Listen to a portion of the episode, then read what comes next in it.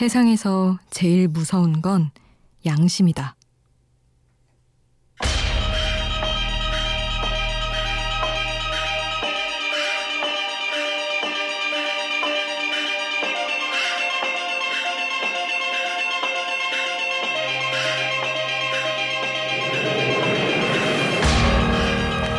작가 한강은 소설을 통해 말한다. 엄혹한 분위기 속에서 세상을 바로잡은 건 사람들의 깨끗하고도 무서운 양심이었다고. 하지만 우리는 때때로 그걸 잊어버린 채 살아간다. 그래서 양심 뒤에는 꼭 지킨다라는 말이 따라오는 건지도 모른다.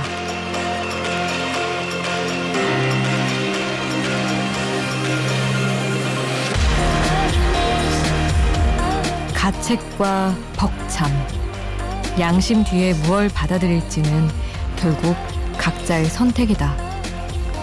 우연한 하루 김수지입니다.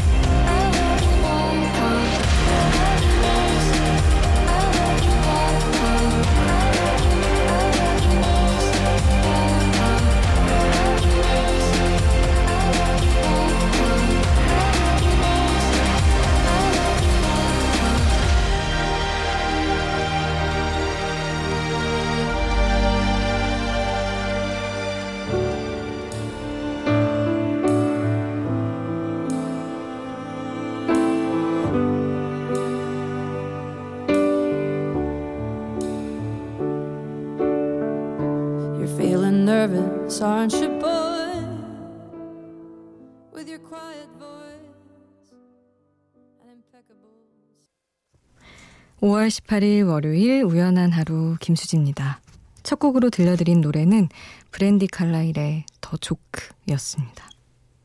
오늘은 양심에 대한 이야기로 시작을 해봤습니다. 되게 교과서적인 말인 것 같으면서도 잊어서는 안 되는 말인 것 같아요. 저는 정말 정말 너무 뭐 되게 있어 보이는 척 하는 것일 수도 있지만 양심에 대해 엄청 많이 생각하거든요. 하루하루. 정말 손을 얹고 내가 이거 괜찮은 건가? 이런 거 있잖아요. 되게 사소한 일에도. 물론 양심의 수준과 범위, 뭐 양심의 폭, 각자의 폭이 다 다르긴 하겠지만 내가 지키고자 하는 양심의 그런 폭에 대해서 계속해서 생각하는 태도는 왠지 필요한 것 같아요. 찝찝한 기분이 좀 덜 느껴진다고 해야 되나? 그래서 음, 지킨다. 뭐 양심을 양심의 가책을 느끼지 않기 위해서 지켜야 할 것들을 지키고 이런 식으로 사는 게 각자 각자의 삶을 위해서 제일 좋은 것 같다는 생각을 합니다. 수시로 아 나 지금 양심적이었나 이렇게 하는 게 좀 버거운 일이긴 하지만요. 아 오늘 여러분의 사연을 많이 소개하는 두 번째 주가 됐으면 합니다, 여러분. 벌써 일주일을 다 보냈거든요. 오늘 하루 여러분 어떻게 보내셨는지 소소한 일상을 남겨주셔도 좋고요. 뭐 하시느라고 이 시간에 깨어 있으신지 안부를 전해주셔도 좋습니다. 그리고 이 노래 들으면 하루를 잘 마무리할 수 있을 것 같다 하는 노래 신청을 해주셔도 좋아요. 문자는 샵 8000번, 짧은 문자 50원, 긴 문자 100원의 정보 이용료가 추가로 들고요. 미니 메시지는 공짜로 이용하실 수 있습니다.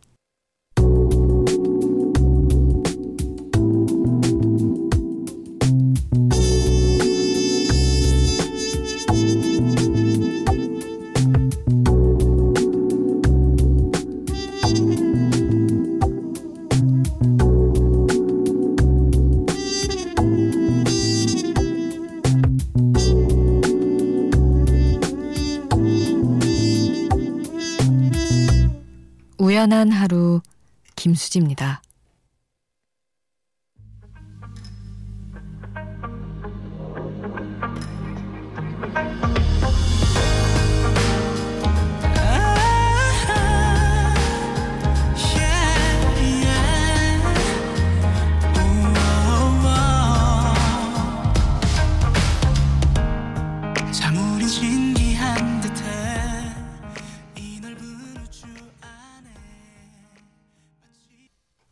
수호의 Made In You 함께 했습니다. 9085님의 신청곡이었어요. 너무 보고 싶고 사랑하는 사람에게 보내고 싶다고 하신 노래인데 잘 가서 닿았으면 좋겠네요. 8768님이 문자 주셨어요. 부산에서 취업 준비하고 있는 학생입니다. 독하게 마음 먹고 주변 사람들과 연락도 끊고 준비한 지 1년이 넘어가네요. 오늘도 독서실 다녀와서 평소처럼 저녁 챙겨 먹고 다시 공부하려고 책을 폈는데 손에 잡히지 않아서 듣지도 않던 라디오를 켜게 됐어요. 이제는 저도 독서실로 출근이 아니라 회사로 출근하고 싶어요. 모든 취준생이 지루하고 언제 끝날지 모를 고리 끊어낼 수 있게 파이팅하게 응원해주세요 하셨는데, 아휴, 얼마나 답답하세요. 요새 채용이 잘 없어서 더 그러실 것 같아요. 안 그래도 취업 준비는 나의 의지와 다르게 길어지기가 너무 쉬운데,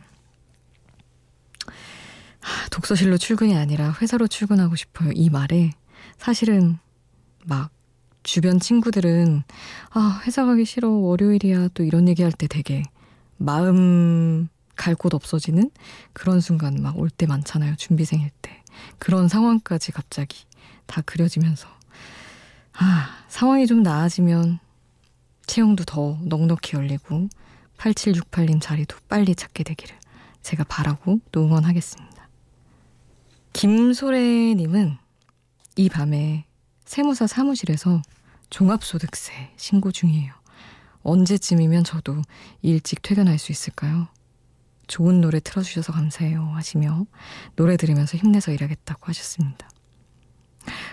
이거 끝나면 조금 괜찮아지지 않으신가요? 저도 이쪽 일을 하는 친구가 있어서 그러면 너를 언제 만날 수 있는데 그러면 종합소득세 신고 기간 지나면 만날 수 있어 이러는데 6월 7월 이쯤에는 좀 괜찮으시지 않나요? 빨리 좀 이번 달이 너무 힘드시겠지만 지나가서 더 재밌게 노는 시간에 얼른 맞으시길 바랍니다. 저도 친구를 좀 만나야 하기 때문에 그런 시기를 기다리고 있습니다. 이재근 님이 음, 푸른 밤 듣고 여기로 건너온다고 하시면서 음, 좋습니다. 윤하의 Rainy Night 신청해 주셨어요. 이 곡 같이 듣고요. 러브홀릭의 레이니 데이까지 함께 하겠습니다.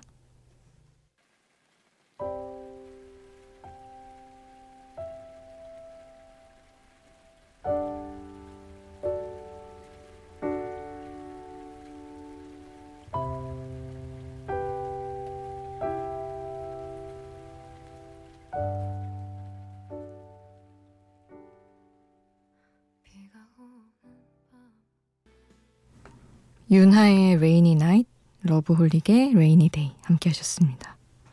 아, 러브홀릭의 이 노래 저 중학생 때인지 고등학생 때인지 확실하게 기억이 안 나는데 되게 설레는 마음으로 CD 사서 열심히 들었던 기억이 있는데 너무 반갑네요. 그 이제 날 가게 하세요라는 가사의 표현이 어린 나이에도 되게 그냥 우리는 이제 그만 헤어져요랄지, 이제 뭐 보내줘요랄지, 이런 게 아니라, 가게 하라는 말이 되게 새롭게 충격적이었던 기억이 납니다. 지금 들어도 그렇고요. 2033님이 코로나 확진 판정 받고 입원 치료 중입니다. 증상은 많이 나아졌지만 채취 검사가 계속 양성이 나와서 속상하네요. 아, 내평 남짓한 병실이 너무 답답해서 요새 라디오를 듣기 시작했어요. 얼른 완치해서 넓은 공원도 뛰고 싶고 안락한 집에서 다시 라디오를 듣고 싶어요 하셨는데 얼마나 놀라셨어요? 그쵸. 저는 막 아픈 것도 아픈 거지만 너무 이 사회에 뭐랄까 공포를 가져온 바이러스여서 사실은 너무 이제 많이 이제 확진 환자분들도 나오고 했었지만 그럼에도 되게 놀라셨을 것 같다는 생각이 들더라고요. 이게 막 내가 예상치 못한 순간에 그렇게 될 수도 있는 것이니까. 아유. 어쨌든 증상이 많이 괜찮아졌다니 너무 다행입니다. 라디오가 이 시간에, 음, 진짜, 특히나 이렇게 아파서 병원 계신 분들한테는 제일 뭐랄까 힘이 되는 그럴 수밖에 없는 것 같은데 잘 견디시고 그 다음에도 좋은 기분으로도 쭉 이어서 함께 해주시면 더 바랄 게 없을 것 같아요. 윤소연님의 신청곡을 이어드립니다. 샘 스미스의 Fire on Fire. My mother said I'm too romantic. She said you're dancing in the movies. I almost started to believe her. Then I saw you and I knew. Maybe it's cause I got 밤이 깊어지는데 생각도 똑같이 내 주위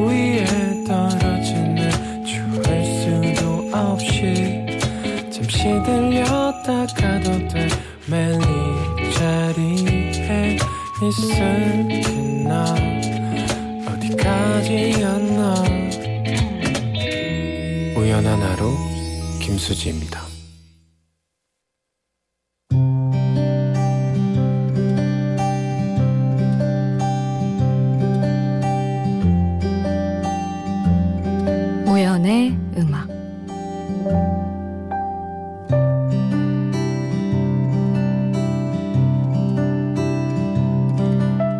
서로 닿을 듯한 거리여도 아직 말할 순 없어.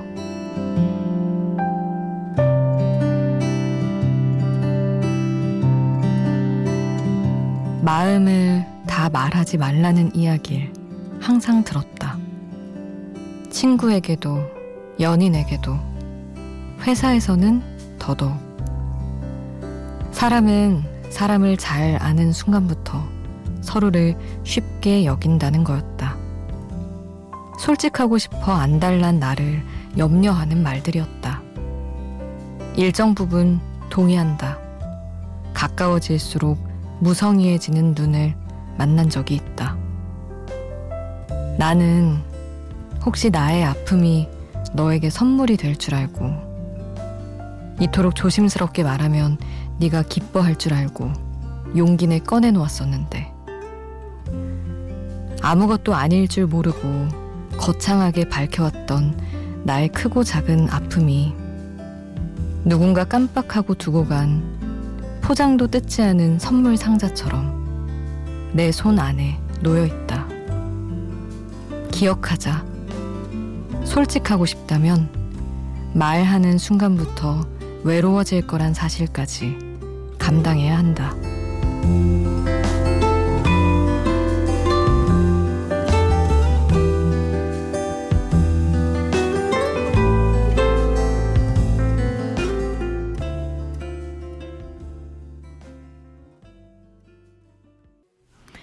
오늘 우연의 음악은 바이바이 배드맨의 너의 파도 이 곡으로 함께 했습니다. 음, 그 아픈 얘기, 상처를 밝히면서 가까워지는 순간들이 있잖아요. 저는 그걸 엄청 의미 부여를 하는 편이거든요, 사실. 나 사실 뭐 별거 아니어도, 객관적으로는 별거 아니어도, 나한텐 큰 일들? 그래서 나 사실 이런 일을 겪었었어. 뭐 이런 아픔이 있었어. 이런 비겁했던 순간이 있었어. 그런 것들을 밝히는 걸 상대에게 되게 나는 네가 이만큼 소중해서 이 얘기를 하는 거야. 라는 정말 선물 같은 의미로 꺼내 놓을 때가 많았는데 또 듣는 입장에서는 그게 어떤 용기를 담고 있는 말인지 잘 모르니까 모르고 그게 몰라주면 또 내 마음이 갈 곳이 없어지고 이랬던 순간들이 있는 것 같아요. 아무데나 막, 아, 뭐 아픈 얘기를 흩뿌리고 사는 건 아닌데 되게 그냥 뭐 얘기했을 때 나는 용기내 한 말인데 되게 무가치해지는 순간에 아팠던 기억.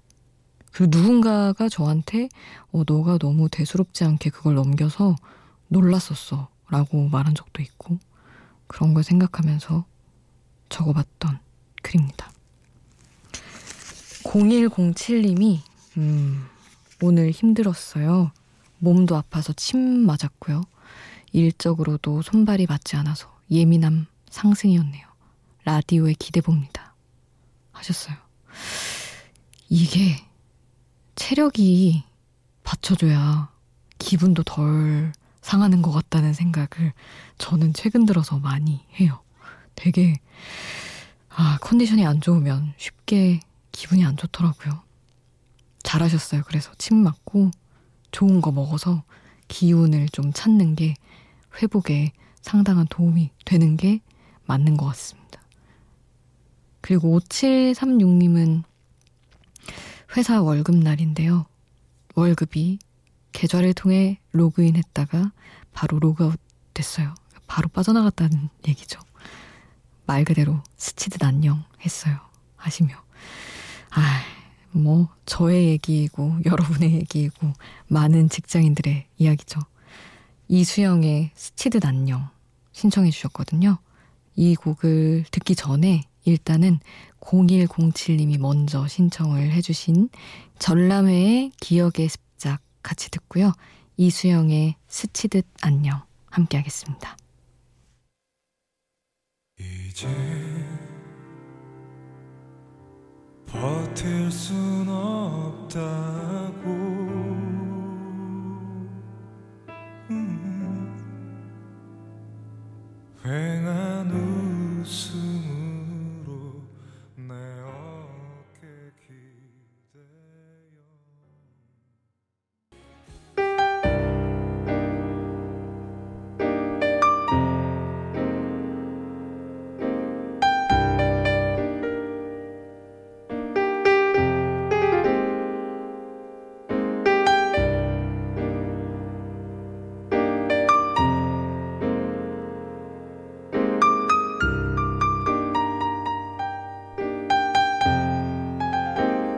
우연한 하루 김수지입니다.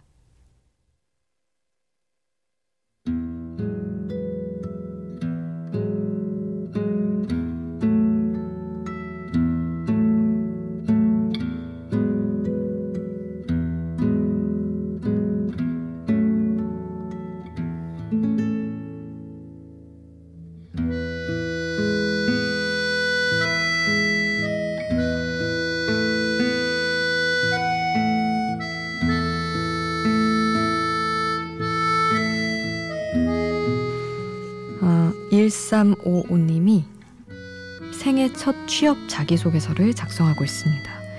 대입 때도 무수히 많이 썼던 자기소개서인데 왜 이리 또 새로운지 모르겠습니다. 내 성격의 장단점이 무엇인지, 내 특기는 무엇인지. 자기소개서는 제 자신을 소개하는 글이라기보다 자신에 대해서 얼마나 스스로 자신감을 가지고 있는지 확인하는 것이 아닌가 하는 생각이 들어요. 하, 정말 첫 단계인데 자기소개서가 너무 힘들지 않나요? 저도 한 아나운서 준비를 5년 정도 하면서 너무나 많은 수정 과정을 거쳤는데 나중에는 하나 정도 그냥 아 무난하게 뽑아놓고 쓰기는 했지만 그걸 찾아내기까지 엄청 오래 걸렸던 것 같아요. 자신감을 확인하는 거 맞기도 하고 얼마나 영리하게 괜찮아 보이면서 그러니까 과장하지 않고 나열하지 않으면서 자기 자랑을 잘 하는지 그런 스킬 테스트 같다는 생각도 저는 좀 했었습니다. 아, 많이 쓰다 보면 그래도 보이기는 하더라고요. 1355님. 많이, 많이, 많이 계속 수정을 한번 해보시길 권해드리고 싶고요. 이수정님은 자우림 스물다섯, 스물하나 신청을 해주시면서 어, 너무 위로가 되는 아껴 듣는 노래라고 수디도 꼭 들어봤으면 좋겠다고 하셨는데 아유 너무 좋아하죠. 영원할 줄 알았던 스물다섯, 스물하나 그 시기에 저는 뭐가 사실 임팩트 있는 사건이 없었음에도 없던 사건이 생기는 것 같은 곡입니다. 아, 스물다섯, 스물하나 함께 할게요.